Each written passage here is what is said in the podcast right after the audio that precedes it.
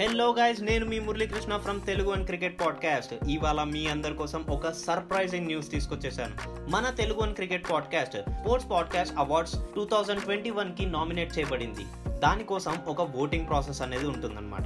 Voting process ఏంటంటారా? చాలా simple అండి. Sports podcast awards dot com అనే వెబ్సైట్కి వెళ్ళండి.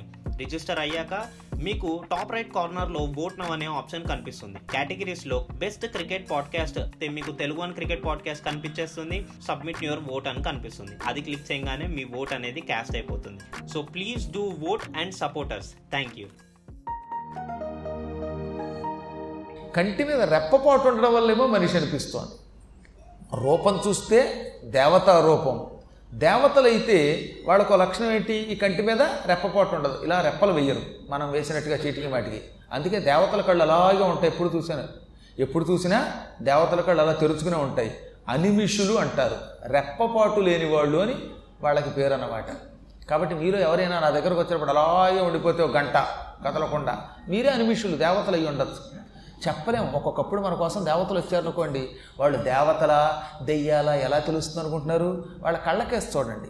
వాళ్ళు అలాగే ఎప్పటికీ రెప్పేయకుండా ఉంటే గ్యారంటీగా దేవతలు గట్టిగా పట్టేసుకోండి.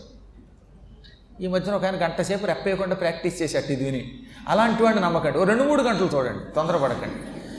నీ కంటి మీద రెప్పపాటు పడుతున్నది కనుక నీవు మానవుడిలా కనపడుతున్నావు శరీర ఆకారం చూస్తే దేవతా స్వరూపుడివి. నీ కోదండం చాలా గొప్పగా ఉన్నది. తమరెవరు బాబు? ఎంత దూరం ఎలా వచ్చారంటే ఆయన నవ్వి ఇప్పుడు చెబుతున్నా విను. చల్లకు వచ్చి ముంత దాచడం ఎందుకు? నేను ఈవిడిని చూసి ప్రేమలో పడిపోయాను. ఆవిడ లేకపోతే ఉండలేను. ఉండలేను గనక ఉన్నది ఉన్నట్టు చెప్పాలి. శత్రుజిత్ అని ఒక మహారాజు ఉన్నాడు. ఆ మహారాజు గారికి ఏకైక పుత్రుణ్ణి రుతధ్వజుడు అంటారు నన్ను. నాకు ఒక దివ్య అస్యాన్ని గాలవుడనే మహర్షి సూర్యానుగ్రహంతో పొంది ఇచ్చాడు. ఆ గుర్రమునకు కోలయాస్యం అని పేరు ఆ గుర్రం ఎక్కి తిరగడం వల్ల నన్ను కూడా కోలయాసుడు అంటారు నేనే గాలవ మహర్షి యొక్క యజ్ఞం కాపాడడానికి వచ్చాను. గుర్రం ఎక్కి యజ్ఞదీక్షలో ఉన్న ఋషుల్ని ఆశ్రమాన్ని కాపాడుతూ ఉండగా పరమదుర్మార్గుడు నీవు చెప్పిన పాతాళకేతువు పంది రూపంలో గురగుర శబ్దంతో వచ్చాడు. దీర్ఘతరమైన బాణంతో గుర్ఘుర శబ్దంతో ఉన్న ఆ కొరోడాన్ని ఒక్క దెబ్బ కొట్టేశాను. వాడు నా దెబ్బతిని పారిపోయిలా వచ్చాడు. వాడిని తరువుకుంటూ వచ్చి వాడి బిలంలో ప్రవేశించి ఈ పాతాళ మందిరంలో చేరి ఈ భవనం చేరి నిన్ను చూచాను. అసలు ఇందాకే నిన్న నేను పలకరించినప్పుడు నువ్వు నాకు సమాధానం చెప్పుంటే ఈ గందరగోళం ఉండేది కాదు ఆవిడికి బెంగ ఉండేది కాదు నాకు బెంగ ఉండేది కాదు. ఇంతకీ పందిని కొట్టినవాణి నేనే. ఈ చెలికెత్తె నీ చెలికెత్తె మదాలస మనస్సులో దూరి సందడి పెట్టినవాడిని నేనే పందిరి కొట్టినవాడిని నేనే. వినుకొండలని చెప్పిన అనిమిష ముఖ్య ప్రవరులయందెవ్వడగాను అనుమానముడుగుము మనుజుడ అనిమిష ముఖ్యులల్ల పూజ్యుల నిశము నాకు ఓ కొండల నీవన్న దేవతలెవరూ నాకు తెలియదు నేను దేవతా స్వరూపుణ్ణి కాను కేవలం మానవుణ్ణి. దేవతలైన మీరు మాకు పూజ్యులు. అందువల్ల నీకు నమస్కరిస్తున్నాను. అందులో నువ్వు తుంబురుడి కూతురువి. తుంబురుడంతటి మహానుభావుడి కూతురువి. నీకు నమస్కరించకుండా ఎలా ఉంటాను? నీవు కూడా కావాలంటే దివ్య దృష్టితో చూడు. పందిని కొట్టింది నేనో కాదో నీకే తెలుస్తుంది. నేను శత్రుజిత్తు పుత్రుణ్ణి అసత్యమాడను మాకు రెండు మాటలు ఉండవు మాట అన్నామంటే మాటే. మాట వెనక్కి తిప్పడం మడత పేచీలు పెట్టడం ఎరగనటువంటి వాళ్ళం. పరాక్రమవంతుణ్ణి. చిన్నప్పటి నుంచి విద్యలు ఎరిగిన వాడిని నా విద్యలు కావాలంటే పరీక్షించుకోవచ్చు. అందుకే నన్ను మెచ్చుకుని రవి గుర్రం ఇచ్చాడు. ఆ గుర్రం ఎక్కి గాలవ మహర్షి ఆశ్రమానికి వచ్చాను. యజ్ఞాన్ని రక్షించాను. పాతాళకేతుని కొట్టాను. వాడు ఏమయ్యాడో తెలియదు ఈలోపు ఇక్కడికి వచ్చాను? నా అదృష్టం నీ చెలికెత్తిన చూశాను. చేపట్టాలనుకుంటున్నాను.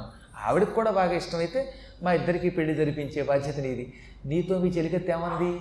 నా పెళ్ళయ్యేదాకా వండి చెలి ఆ తర్వాత నీ భర్తను వెతుక్కోందిగా. ఆ పెళ్ళేదో ఇక్కడే జరిపేయకూడదా? అన్నాడు ఆయన ఏమో ఆలస్యం జరిగితే ఏం జరుగుతుందోనని ఈ మాయదారి ప్రేమ ఉందో చూసారా? ఎంత గొప్పవాడని ఇక్కడ మాత్రం ఒట్లో పడిపోతాడు వాడు. ఈయన నిజానికి తండ్రికి చెప్పకుండా పెళ్ళి చేసుకోకూడదని నిర్ణయం తీసుకున్నట్టు ఒకప్పుడు. కానీ ఇప్పుడు ఈ పరమసుందరీమణి కనపడ్డాక భూలోకంలోకి వెళ్ళే లోపు ఏం జరుగుతుందో? కాబట్టి ముందు పెళ్ళి అయిపోయాక వాళ్ళ దగ్గరికి వెళ్ళి కావాలంటే మళ్ళీ దాంట్లో మార్చుకోవచ్చు అనుకున్నాడు ఆయన. పైగా క్షత్రియులకి రాక్షస వివాహం గాంధర్వం ఇవన్నీ ఉన్నాయిగా.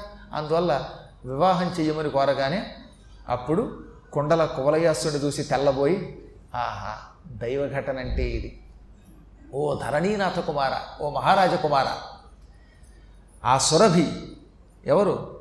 కామధేను అనేటటువంటి ఆవు మా చెలికెత్తిని అనుగ్రహించి చక్కని వరం ఇచ్చింది. మేము చాలా సంతోషపడిపోతున్నాను నేను. కామధేను పందిరి కొట్టినవాడే భర్త అవుతాడన్నది.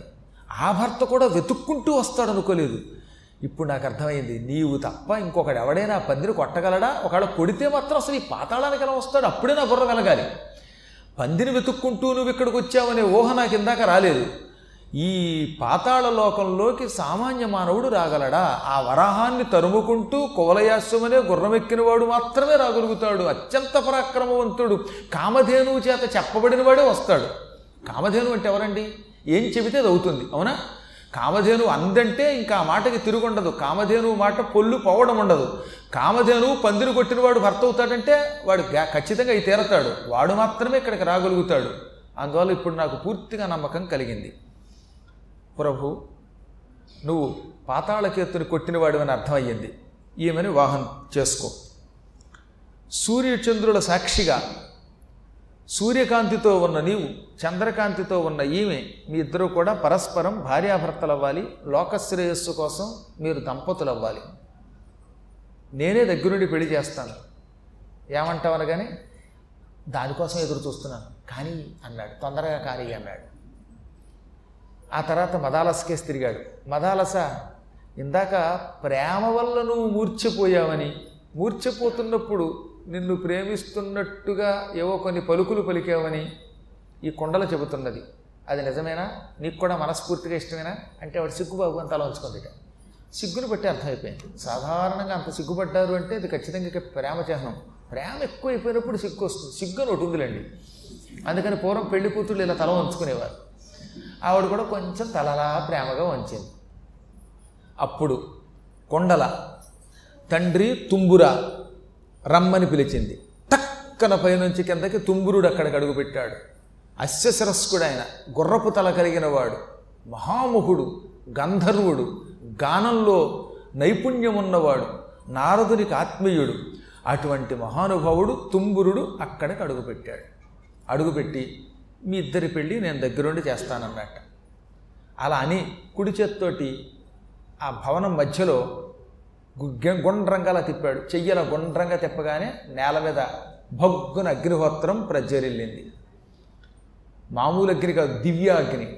అగ్ని సాక్షిగా పెళ్ళి చేసుకోవాలి. ఇక్కడ ఇప్పటికిప్పుడు అగ్గిపెట్లు ఎవడిస్తాడు చితుకులు ఎవడిస్తాడు? కానీ తుంబురుడు గనక కుడి చేతిని అక్కడున్న నేల మీద గుండ్రంగా గిర్రుని తిప్పగానే టక్కున దివ్య అగ్ని ప్రజ్వలిందిట. ఈ దివ్యాగ్ని నేల మీద లేదు గాల్లో వెలగడం మొదలెట్టింది.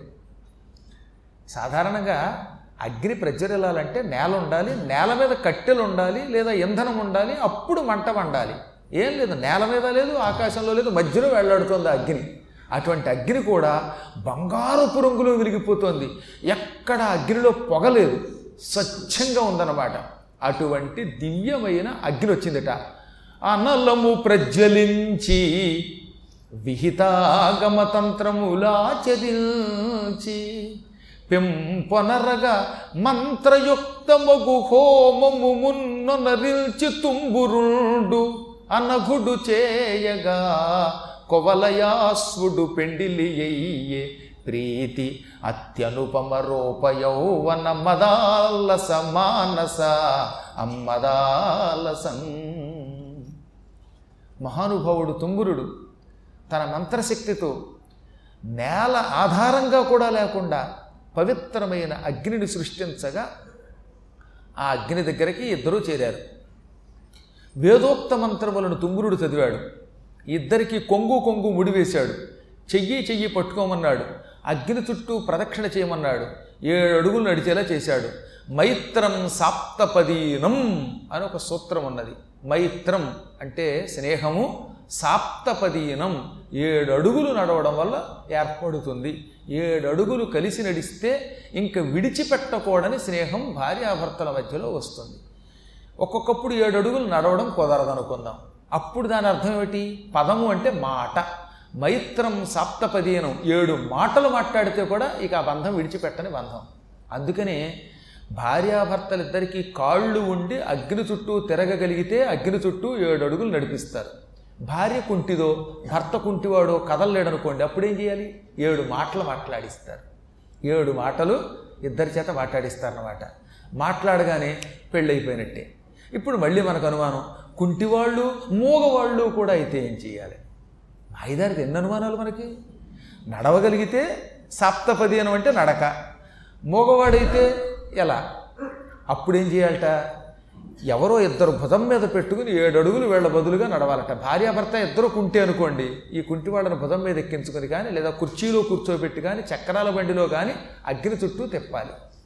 ఇద్దరికీ మోగవాళ్ళైతే వాళ్ళ బదులుగా దంపతులు పలకాలటవి ఒక భార్యాభర్త భార్యాభర్త అవుతున్నారు ఒక అమ్మాయి అబ్బాయి. ఇద్దరూ మగవాళ్ళే కర్మ ఇద్దరూ కుంటివాళ్ళే అంటే నడవాలేరు నడిచి సప్తపది లేదు. మాట్లాడి సప్తపది లేదు. అప్పుడు ఏం చేయాలంటే వాళ్ళ బదులుగా వాళ్ళని అగ్ని చుట్టూ తిప్పేవాళ్ళు కావాలి. వాళ్ళ బదులుగా ఓ మంచి దంపతులు రావాలట. ఆ దంపతులు పెళ్ళయి కనీసం పాతికేళ్ళు గడిచిన వాళ్ళు అయి ఉండాలట. వాళ్ళ బదులుగా శపథం చేసేవాడికి మినిమం పాతికేళ్ళు ఉండాలట. అంటే ఎక్కువ కాలం పెళ్ళైనటువంటి దంపతులు అయితే ఐకమత్యంతో ఉన్నవాళ్ళు అయితేనే దీనికి పనికి వస్తారు ఇవాళ పొద్దున పెళ్ళై సాయంకాలం పెటాకులు వచ్చుకునేవాడు పనికిరా చక్కగా ఏ ముప్పై ఏళ్ళు నలభై ఏళ్ళు ఉంటాయి. ఇక్కడికి వచ్చాక చాలామంది మా పెళ్ళి రోజు జరిగిందండో అని ఆనందంగా చెబుతూ ఉంటారు. ముప్పై ఏళ్ళు అయ్యిందండి నలభై ఏళ్ళు అని. ఎంత గర్వంగా ఉందో ఇప్పుడు. పది ఏళ్ళు గడిచిందంటే పెళ్ళయి అదొక పెద్ద పండగే. ఎందుకంటే కలియుగం కదా. పది ఏళ్ళు హాయిగా గడిపారు. కానీ మా కాలంలో అలా ఉండేది కదా మరి. ఓసారి పెళ్ళి అయిందంటే ఇక యావత్ జీతం అదే మొగుడు అదే భార్య అనమాట పండగ పూట అయినా సరే ఇంకో పూట అయినా సరే భర్త భర్తే. ఏం మార్పు వస్తుందండి? కాలం చాలా ఆశ్చర్యం అనిపిస్తుంది అన్నట్టుగా భగవంతుడు మళ్ళీ అనుగ్రహించాలి. చక్కగా రాముడు సీతల్లా కలిసి ఉండాలి. కృష్ణుడు రుక్మిణిలా కలిసి ఉండాలి. మళ్ళీ కృష్ణుడు రుక్మిణి సత్యభావం తీసుకురాకూడదు వీడు. అలా కలిసి ఉండాలి. ఆత్మీయతతో ఉండాలి. ధర్మమూర్తులై ఉండాలి. అప్పుడు ఆ ధర్మం మనల్ని రక్షిస్తుంది. నేను ఎప్పుడైనా త తగాదా పడిన దంపతులు చూస్తే బాధ అనిపిస్తుంది అనమాట భార్యాభర్తలు ఎంత ఐకవత్యంతో ఉంటే మాలాంటి వాళ్ళకి అంత ఆనందం అనమాట ఎప్పుడు భార్యాభర్తలు కలిసి వచ్చి దండం పెట్టినా ఇద్దరు కలిసి ఎక్కడికైనా తీర్థయాత్రలకు వచ్చినా అమ్మాయ అనిపిస్తుంది అనమాట మళ్ళీ మన ధర్మం నిలబడుతుందని. అంతేగాని మీకు మీరే మాకు మేమే అని భార్యాభర్తలు ఇద్దరు ఎవరిదైనా వాళ్ళు వెళ్ళిపోతే మాలాంటి వాడికి ఏం ఆనందం వస్తుందండి? లోకం అంతా కలిసి ఉంటే వచ్చే ఆనందం పిల్లలు తల్లిదండ్రుల్ని పూజిస్తే ఆనందం తల్లిదండ్రులతో పిల్లలు కలిసి ఉంటే ఉన్న ఆనందం ఆ ఆనందమే వేరు. అందువల్ల లోకాహ సమస్తాహ సుఖిన భవంతు అంటే ఇదన్నమాట. అందువల్ల మహాత్ముడు ఏంటంటే ఇక్కడ వాళ్ళ చేత సప్తపతి చేయించాడు ఏడు మాటలు చెప్పించాడు. చేయించి పెళ్ళి చేశాడు. ఇద్దరు రూపం పొందిన వాళ్ళే. ఇద్దరికీ సౌందర్యం ఉన్నది ఇద్దరికీ యౌవనం ఉన్నది ఇద్దరికీ మనస్సులు కలిసాయి ఇద్దరికీ పాండిత్యం ఉన్నది. అన్ని లక్షణములు ఆ ఇద్దరికీ ఒకే రకమైనవి. సాధారణంగా భార్య బంగారపు రంగులో ఉంటే భర్త ఏమో ఏదో రంగులో ఉంటాడు కాటిక రంగులో. కాకి లాంటి భర్తకి బంగారం లాంటి భార్య ఏం బాగుంటుంది? కాకి ముక్కుకి దొండపండు దండగా. అలాగే భర్త ఏమో అలా మంచి అందంగా ఉంటే దిక్కుమాలిన భార్య వస్తుంది ఒక్కో చోట అలా కాకుండా అనుపమ రూప యౌవన మదాలస అన్నాడు అందుకని. సాటి లేని రూపాలు ఇద్దరివి. ఇద్దరు ఒకళ్ళ కోసం ఒకడు పుట్టినట్టున్నారు. ఇద్దరిది బంగారపు రంగే. ఇద్దరిది బంగారం లాంటి మనస్సు. ఇద్దరికీ విద్యలు ఉన్నాయి ఇద్దరికీ సంగీతం వచ్చు. ఇద్దరికీ కూడా అన్ని అభిరుచులు ఒకటే. భార్యకి కాకరకాయ ఇష్టమై భర్తకేమో దొండకాయ ఇష్టమైతే ఎంత కష్టం? ఇద్దరికి అభిరుచులు కూడా ఒకటేటండి. అసలు భార్యాభర్తలు ఇద్దరికీ తీపి ఇష్టమైతే ఆహాహా అటువంటి దంపతులు ఎంత అదృష్టవంతులు? అదేంటో తెలియదు. నా దగ్గరకు మొన్న దంపతులు వచ్చారు. భార్య ఏమో ఎప్పుడూ కాకరకాయ కూరే వండుతుందట. ఈయనకి తీపి ఇష్టంట. అలా కష్టం. కాబట్టి అన్ని ఐ- ఐకమత్యంతో ఉండడం భగవంతుని యొక్క అనుగ్రహం. ఎక్కడో పూర్వజన్మ సుకృతం ఉంటే అలాంటి దంపతులు ఉంటారు. ఒకవేళ లేకపోయినా అలవర్చుకోండి. ఒక మాట చెప్పారు ఇక్కడ పురాణాల్లో. ఏమని? పెళ్ళికి ముందు భార్య ఓ చోట భర్త ఓ చోట పెరుగుతారు. ఎవరి అభిరుచులు వాళ్ళవి. కానీ పెళ్ళయ్యాక ఏం చేయాలన్నమాట? మూడు ముళ్ళు ఎందుకు వేస్తున్నారో తెలిసిన? ధర్మేచ ఇద్దరూ కలిసి ధర్మమును ఆచరించండి. ఇద్దరూ కలిసి ఏ ధర్మమైనా ఇద్దరు కలిసే చేయాలి. అర్ధేచ డబ్బు ఇద్దరూ కలిసి ఖర్చు పెట్టండి. నేను ఉద్యోగం చేస్తున్నాను నా డబ్బు నాది. నీ డబ్బు నీది అనకూడదట. ఇద్దరి డబ్బు చోట పెట్టి ఈ డబ్బుని ఇద్దరూ కలిసి అనుకుని ఖర్చు పెట్టాలి.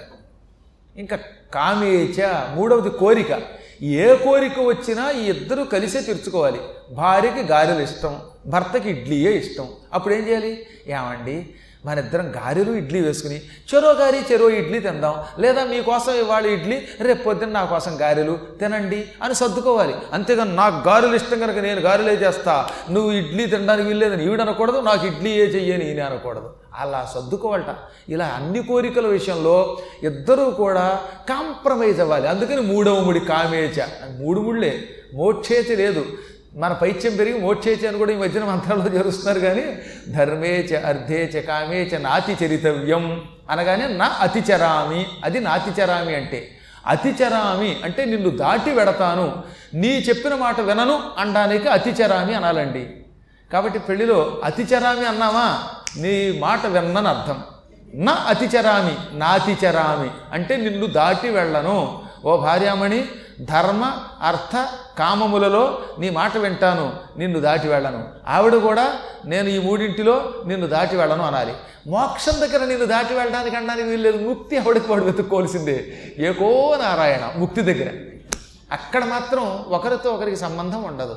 అందుకని ఈ మూడింటికి సంబంధం కనుక మూడు ముళ్ళు మంత్రశాస్త్రంలో చెప్పారు. ఈ మూడు ముళ్ళు వేసుకుని అన్ని రకాలుగా కలిసి ఉండాలి. కానీ వీళ్ళకి అన్నీ తెలియకుండానే కలిసే. అంత అపూర్వంగా ఉందని చెప్పారు. ఆ తర్వాత తుంగురుడు నేను వెళ్ళిపోతున్నాను నా చేత్తో పెళ్ళి చేశాను.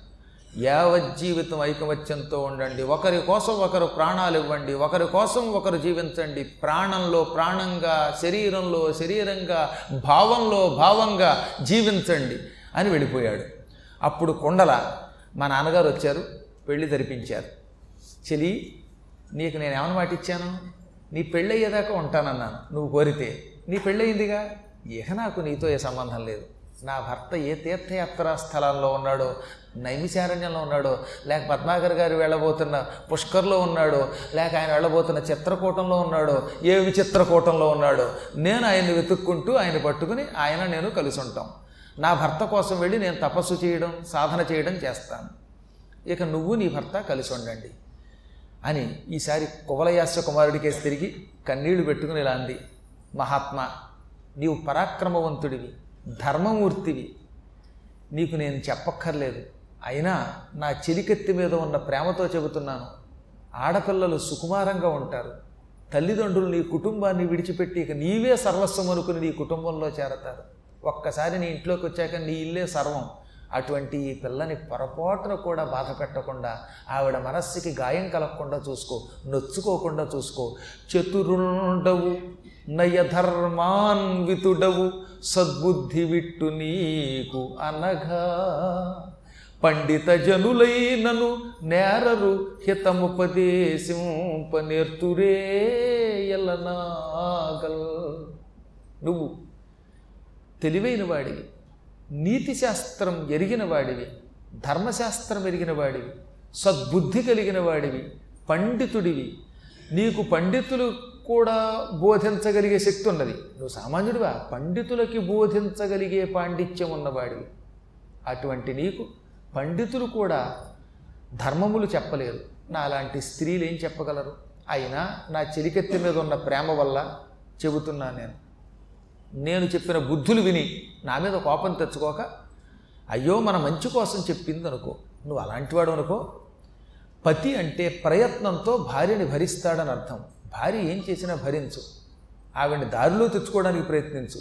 ఏ కీడు లేకుండా రక్షించు. ఎప్పుడైనా ఆవిడ ఏదైనా కోరితే నువ్వు కోరడం ఏమిటి నేను ఇవ్వడం ఏమిటి అనకో. విరోధం లేకుండా చూసుకో. ధర్మార్థ కామములనే మూడు కూడా భార్య ఉంటేనే భర్తకు వస్తాయి మళ్ళీ చెప్పింది ఆవిడ. మూడు మూడు లేచావు. దానివల్ల నీకు లాభం ఏమిటి? ధర్మ అర్థ కామములనే మూడు చేకూరుతాయి. భార్య అనుకూలంగా ఉంటే భార్యని భర్త ప్రేమగా చూస్తే భార్యాభర్తలు ఒకరి కోసం ఒకరు జీవిస్తే ఈ ధర్మార్థ కామములనే మూడు అంతకంతకి అభివృద్ధి అవుతాయి కుటుంబం హాయిగా పెడుతుంది కాబట్టి ఆవిడ జాగ్రత్తగా చూసుకో. భార్య లేకపోతే నువ్వు యజ్ఞానికి పనికిరావు.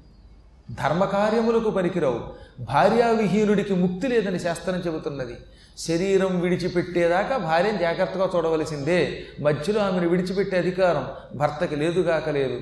తన కుటుంబాన్ని విడిచిపెట్టి సర్వం నీకోసం త్యాగం చేసే ఈ అమ్మాయిని అంత జాగ్రత్తగా చూసుకోవాలి. నేను చెప్పింది చెవిని పెట్టుకో. దేవపూజ చేసుకోండి. పితృదేవతల్ని పూజ చేసుకోండి. అతిథుల్ని పూజించండి. దానములు చెయ్యండి. ధర్మములు చెయ్యండి. సంతానం పొందండి. అని తర్వాత ఈమెకేసి తిరిగి అమ్మ ఈ మగడిని కూడా చాలా జాగ్రత్తగా చూసుకో. ఆయనకే కాదు నీకు చెబుతున్నాను. ఎప్పుడైనా ఒక్కొక్కసారి భర్త ఏదైనా చిరాకుతో ఉండి రాజభారంతో ఏదో రాజకీయ సమస్యలతో తొందరపడి చివాట్లు పెడితే అలిగి పుట్టింటికి వెళ్ళిపోకు. చివాట్లు పెసరట్లు సమానంగా సేకరించే ఆవిడ ఉత్తమ స్త్రీ అవుతుంది. చివాట్లు చివాట్ల కింద పెసరట్లు పెసరట్ల కింద తీసుకో అని ధర్మం చెప్పి బహుప్రకారంగా భర్తృభార్య ధర్మములు చెప్పింది. ఇద్దరికీ చెప్పింది.